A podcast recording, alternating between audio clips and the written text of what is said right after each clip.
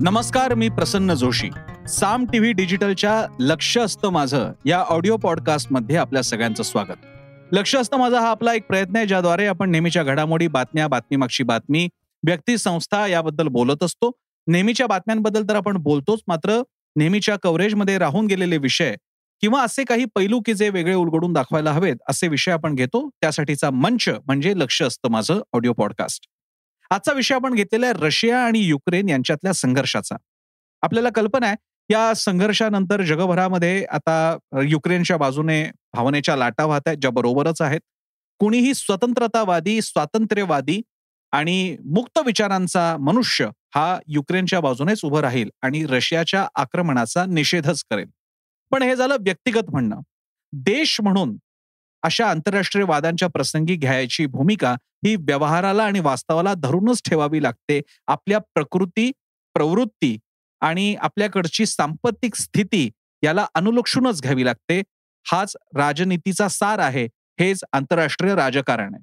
पण याचा विसर पडल्यामुळे भारतामध्ये जणू काही कुणी पुतीन घ्या कुणी जेलेन्स्की घ्या अशा प्रकारे एकूणच नंदगोपाळ आपल्याकडे किंवा गोकुळच नांदायला लागलेलं आहे. आणि प्रत्येकाला हवे तसे आपले उमाळे येत आहेत ज्याचा त्याचा स्वतःचा अजेंडा आहे.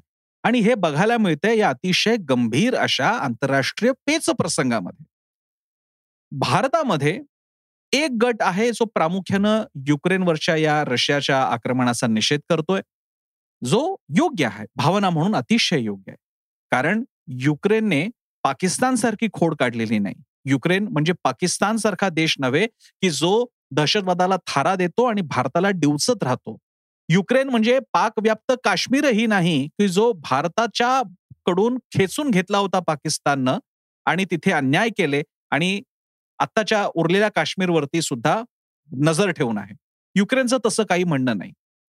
युक्रेन आणि तत्सम ईस्ट ब्लॉक मधले देश किंवा मध्य आशियातले ज्याला स्थान आहेत सगळे कझाकिस्तान किर्गिजिस्तान तुर्कमेनिस्तान वगैरे हे देश हे सगळे एक्क्याण्णवच्या सुमारास USSR Union of Soviet Socialist Republic मधून डिसइंटिग्रेट होऊन विभक्त होऊन वेगळे झालेले देश आहेत ज्यांच्या निर्मितीची पूर्ण कल्पना आणि मान्यता सोव्हिएत रशियाला होती. म्हणूनच सोव्हिएत रशिया विघटन झाल्यानंतर आणि रशिया देश स्थापन झाल्यानंतर जे एक फेडरेशन सुद्धा तयार करण्यात आलं त्याचे मेंबर सुद्धा राहिले. पैकी युक्रेन किंवा काही देश मात्र थोडेसे पश्चिमेला थोडेसे पश्चिमेकडे झुकले. जेव्हा पश्चिम आपण म्हणतो तेव्हा पश्चिमी राष्ट्र अशी किंवा पश्चिमी संस्कृती पश्चिमी राष्ट्र असा त्याचा अर्थ घ्यायचा असतो. आपल्याला कल्पना आहे रशिया अतिशय मोठा देश आहे आकारानं. आजही आकारानं मोठा युएसएसआर असताना तर म्हटलं जायचं की त्याचं संपूर्ण भूभाग जर का एकत्र केला तर प्लुटो सारखा तो ग्रह आहे इतका त्याचा आकार मोठा आहे. जेव्हा युएसएसआर होता तेव्हा सुद्धा रशियाचं काही फार बरं चाललं होतं. अशातला भाग नाही. आतमध्ये लोक मेटाकुटीला आले होते आणि तेच नंतर आपल्याला बघायला मिळालं. तिकडचा असंतोष या पातळीला गेला की नंतर लेनिनचे पुतळे ज्याच्या क्रांतीतून सोव्हिएत रशियाची निर्मिती झाली त्याचे पुतळे लोकांनी फोडून टाकले. गोरबाचेवचं पेरेस्ट्रायका ग्लासनोस्त या उपक्रमांमुळे रशियामध्ये मुक्तीचे वारे खेळा खेळाळते झाले खेळते झाले. आणि मग पुढचा सगळा इतिहास आपल्याला माहिती आहे. आणि म्हणूनच या विचारातूनच तयार झालेल्या युक्रेनवरती रशियानं आता आक्रमण करणं हे निषेधार्ह आहे. आता रशिया याला काय कारण देत आहे रशियाचं कारण असं की युक्रेनचा वापर करत पाश्चिमात्य राष्ट्र ज्यामध्ये प्रामुख्यानं इंग्लंड फ्रान्स जर्मनी इटली आणि अमेरिकेसारखी राष्ट्र आहेत की जी NATO North Atlantic Treaty Organization या कराराद्वारे बद्ध आहेत एकमेकांचं रक्षण करण्यासाठी त्यांचे आर्थिक हितसंबंध एकमेकात गुंतलेले आहेत ते या अशा राष्ट्रांच्या निमित्ताने म्हणजे युक्रेन सारख्या राष्ट्रांच्या निमित्ताने रशियाला घेरण्याचा प्रयत्न करतायत. रशियाच्या सुरक्षिततेवर संकट आणण्याचा प्रयत्न करतायत. आता हे खरं आहे की नाटो किंवा या पाश्चिमात्य राष्ट्रांना रशियाला डिवचण्यात खूप हौस आहे आणि त्याच्यातूनच सगळं कोल्ड वॉर ठरलं झालं जगभरात. त्याचे जे हे सगळे पाश्चिमात्य राष्ट्र स्वतःच्या सुरक्षित वातावरणात राहून जगभर त्यांनी धुमाकूळ घातला. आणि तोच धुमाकूळ ते जेव्हा रशियाच्या अंगणात घालू लागले युक्रेनमध्ये तेव्हा रशिया भडकणार हे बरोबर आहे. पण हे बरोबर असलं तरी कृती बरोबर नाही. हा राग बरोबर आहे कृती बरोबर नाही. कारण युक्रेन स्वतःच्या ताकदीवर किंवा नाटो स्वतःच्या ताकदीवर आता रशियामध्ये घुसेल आक्रमण करेल माणसांना रशियन माणसांना मारेल किंवा रशियाला पूर्णत धाराशाही करेल अशी ताकद त्यांची नाही. आणि ते त्यांना परवडणारही नाही. कारण युरोपमधल्या अनेक राष्ट्रांची ऊर्जा अवलंबित्व हे रशियावर आहे. रशिया हा एनर्जी सुपर पॉवर आहे. आणि म्हणूनच युक्रेनचं कदाचित वागणं हे रशियाच्या हितसंबंधांना बाधा पोहोचवणारं असलं तरी रशियाला कोणताही अधिकार नाही की त्या राष्ट्रावरती आक्रमण करावं. जसं की उद्या पाकिस्तान समजा अशाच कुठल्या तरी आंतरराष्ट्रीय संघटनेचा भाग झालाय की जिच्याशी भारताचं वाकड आहे. जसा की चीनचा one belt one road initiative समजा पाकिस्तान त्याचा भाग झाला आणि होतोच आहे. तर भारत निषेध नोंदवू शकतो भूमिका घेऊ शकतो पण पाकिस्तानावर हल्ला नाही करू शकत. त्या रस्त्याला आपण उखडून टाकू शकत नाही. दोन कारणांसाठी. एक हे दुसऱ्या देशाच्या सार्वभौमतेचा भंग ठरेल. दोन तुमची ती आक्रमकता ठरेल. आणि तिसरी गोष्ट सध्या ते तुम्हाला शक्यही नाही. रशिया या तीनही बाबतीत सध्या वरचढ असल्यामुळे तो युक्रेनमध्ये घुसलेला आहे. त्यामुळे भारतातले ते लोक की जे आक्रमण विरोधी आहेत त्यांच्या भावनेशी सहमत होता येतं. पण त्यांची बाजू घेता येत नाही. आता बाकी काही एक वर्ग आहे जो आहे एक आहे हिंदुत्ववाद्यांचा वर्ग. जर तोही समजून घेऊया फार गमतीदार आहे. हिंदुत्ववादी काही संघटना लोक वगैरे हे रशियाने युक्रेनवर आक्रमण करणं याला एका इमॅजिनरी सिच्युएशनमध्ये भारतानं पीओके ताब्यात घेणं अशा प्रकारे पाहतात. त्यांना वाटतं हा युक्रेन म्हणजे युक्रेन ताब्यात घेणं हा रशियाचा पुतीनचा अखंड रशिया निर्मिती. अखंड म्हणजे कोण? ईस्टर्न युरोपमधले पूर्वाश्रमीचे सोव्हिएत देश. आणि या खालचे आपल्या सेंट्रल एशियातले देश यांना घेऊन रशियाला पुन्हा एकदा महाप्रचंड देश बनायचंय अखंड रशिया स्थापन करायचा आहे आणि त्यासाठी आपण सुद्धा समर्थन केलं पाहिजे. त्या रशियाला ज्याने आपल्याला वेळोवेळी मदत केली मदत केली हे अगदी बरोबर आहे. माझ्या बोलण्यात पुढे ते येणार सुद्धा आहे. पण रशियाला अखंड रशिया तयार करायचा आहे ज्याची कन्सेप्ट हिंदुत्वाद्यांना हवी तशी आहे. कारण ते म्हणतायत युएसएसआर तयार करणार आहे. आता युएसएसआर म्हणजे कम्युनिस्ट होता. कम्युनिस्टांना तुमच्या धर्माशी काही देणं घेणं नव्हतं. ते खूप प्रोग्रेसिव्ह होते. पण हे हिंदुत्वाद्यांना माहीत नाही. त्यांना वाटतं की पुतीन हा अखंडवादी आहे आणि आपल्यालाही अखंडवादी आहोत. आपल्याला अफगाणिस्तानपासून ब्रह्मदेशापर्यंतचा हिंदुस्थान बनवायचा आहे. त्यामुळे तोही विस्तारवादी आम्हीही विस्तारवादी आम्ही एकमेकांचे भाऊ भाऊ पण इतकं हास्यास्पद आहे आणि त्याच्या जोडीला ज्या काही बाकीच्या हास्यास्पद गोष्टी पसरवल्या जात आहेत की रशियाचं नाव आधी मुळात ऋषी आलय होतं मग त्याचं रशिया झाला आणि त्याच्यातून भारतीय प्राचीन संस्कृती तिथपर्यंत होती आणि हा सगळा आपलाच बृहत भाग होता. त्याचेच आपले बांधव म्हणजे पुतीन आहेत वगैरे वगैरे या गैरसमजांना तर अर्थच नाही. तुलनेनं कम्युनिस्टांकडनं असं मानलं जातं की ते लॉजिकचा विचार करतात ते भावनेचा विचार करत नाही लॉजिकचा विचार करतात स्वतःच्या विचारसरणीचा विचार करतात.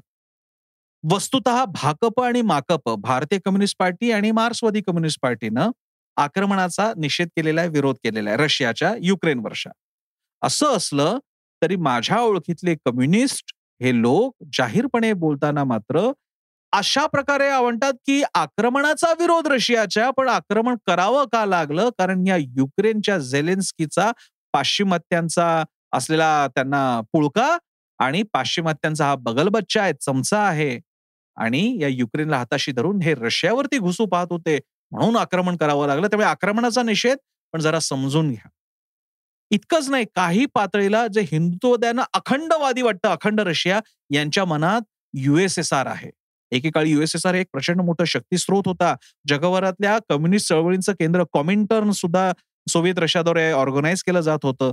तर अशा युएसएसआरचं पुनरुत्थान या निमित्तानं जर का झालं आणि परस्पर जर का या वेस्टर्न कंट्रीजना या भांडवलदारी राष्ट्रांना चाप बसत असेल तर आपल्याला समर्थन दिलं पाहिजे असं यांना वाटत असावं. दुसरीकडे रशियाचा स्वाभाविक मित्र या सगळ्या परिस्थितीत ठरलेला आहे तो चीन. रशियाच्या ऊर्जा उत्पादनांचा सर्वात मोठा वाटेदार किंवा ग्राहक हा आतापर्यंत युरोप राहिलेला आहे. पण आता रशियाला युरोपवरती अवलंबून राहायचंच नाहीये कारण त्यांना चीन सारखा भागीदार मिळतोय. चीन आता कम्युनिस्ट आहे रशिया पूर्वाश्रमीचा कम्युनिस्ट होता.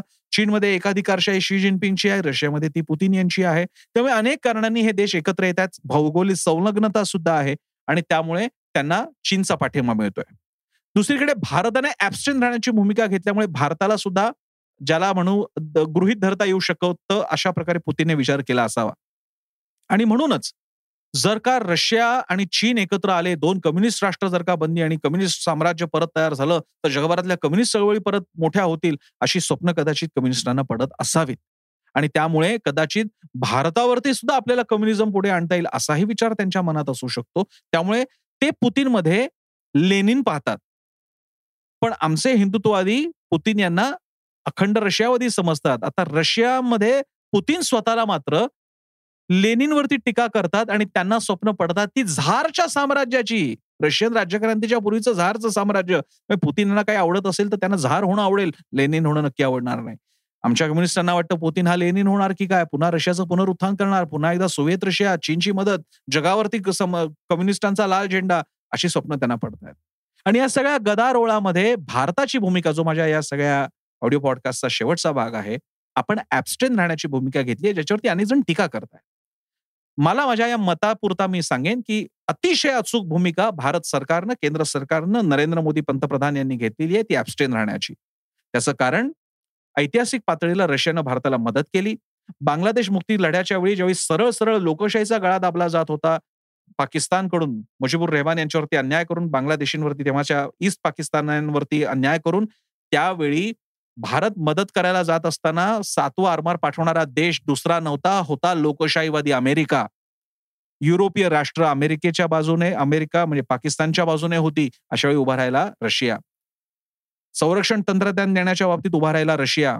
वेळोवेळी आपल्याला सुरक्षा परिषद किंवा अन्य अशा आंतरराष्ट्रीय व्यासपीठावरती नकार अधिकार वापरणारा होता रशिया. Soviet Russia. आणि म्हणून आज चुकीचा जरी असला तरी कधी कधी मित्राच्या मागे चुकीच्याही कारणासाठी उभं राहावं लागतं. इथे तर तुम्हाला उभंही राहायचं नाहीये. तुम्हाला ऍबस्टेन होऊन फक्त गप्प बसायचंय. आणि आपली परिस्थिती अशी आणि आपण अगदी व्यावहारिक पातळीला विचार करूयात की तुमची क्षमता नाहीये की तुम्ही आंतरराष्ट्रीय राजकारणात लुडबुड कराल अशा वेळी किमान गप्प बसा. कारण युक्रेन ना तुम्हाला कधी प्रभावित करू शकणार आहे ना तुम्ही त्याला मदत करू शकणार आहात.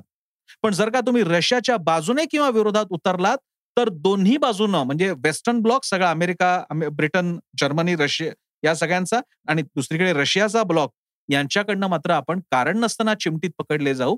त्यापेक्षा आपण बाहेर उभं राहणं फारच चांगलं रिंगणाच्या बाहेर उभं राहणं फारच चांगलं कारण तेच आपल्या आता हातात आहे. आणि म्हणून भारत सरकारनं घेतलेली भूमिका अगदी अचूक आहे. ना पुतीन आमचा ना झेलेन्स्की आमचा आम्ही तटस्थ आहोत मानवतेच्या बाजूने आहोत. युद्ध टाळावं हे आमची शिकवण आहे. आम्ही कधी या इतिहासामध्ये भारतानं आक्रमण केलं नाही. आमचा हा अभ्या आमचा हा सार आमचा हा धडा आमच्या सगळ्या इतिहासाचा धडा घ्यायचा असेल तर घ्यावा न घ्यायचा तर नका घेऊ. ही भूमिका आपली त्याला कोणी बोटचेपी म्हणू मी त्याला व्यावहारिक वास्तववादी आणि भारताचं हित जपणारी आहे त्याचं मी स्वागत करतो. हा ऑडिओ पॉडकास्ट तुम्हाला कसा वाटला मला जरूर सांगा. मी सोशल मीडियावरती ऍक्टिव्ह आहे. तुम्ही मला तुमच्या सोशल मीडियावर टॅग करून मला कळवू शकता. तुमची मतं सांगू शकता. आमचं ऍप आहे ते डाउनलोड करा. आमची वेबसाईट आहे सामटी डॉट कॉम डेस्कटॉपवर पहा आणि आणखी एक खास आठवण. आम्ही आता लवकरच ट्विटर स्पेसेसवर येतोय. हा ऑडिओ पॉडकास्ट एकांगी आहे कारण मी बोलतो तुम्ही ऐकता. पण ट्विटर स्पेसवरती आपल्या दोघांनाही बोलता येईल मला तुमचं म्हणणं ऐकता येईल. ट्विटर स्पेसचंही लवकरच आपण प्रमोशन करतोय. तुम्ही कळू शकाल तुम्ही जरा त्याला पण म्हणतात स्टे ट्यून त्याप्रमाणे साम टीव्हीचं ट्विटर स्पेस सुरू झालं की तुम्हाला त्याच्यात सहभागी व्हायचंय. तुमची मतं आम्ही थेट ऐकून घेणार आहोत. माझ्याशी बोलायची तुम्हाला संधी सुद्धा मिळेल. आणि मला तुमचं ऐकायची संधी मिळेल. तर ही एक नवीन बातमी होती तुमच्यासाठी. आणि सगळ्यात महत्वाचं म्हणजे आमचा साम टीव्ही पाहत राहा. कारण वेगवान विश्वसनीय विविध बातम्यांसाठीचा हक्काचा स्रोत म्हणजे साम टीव्ही.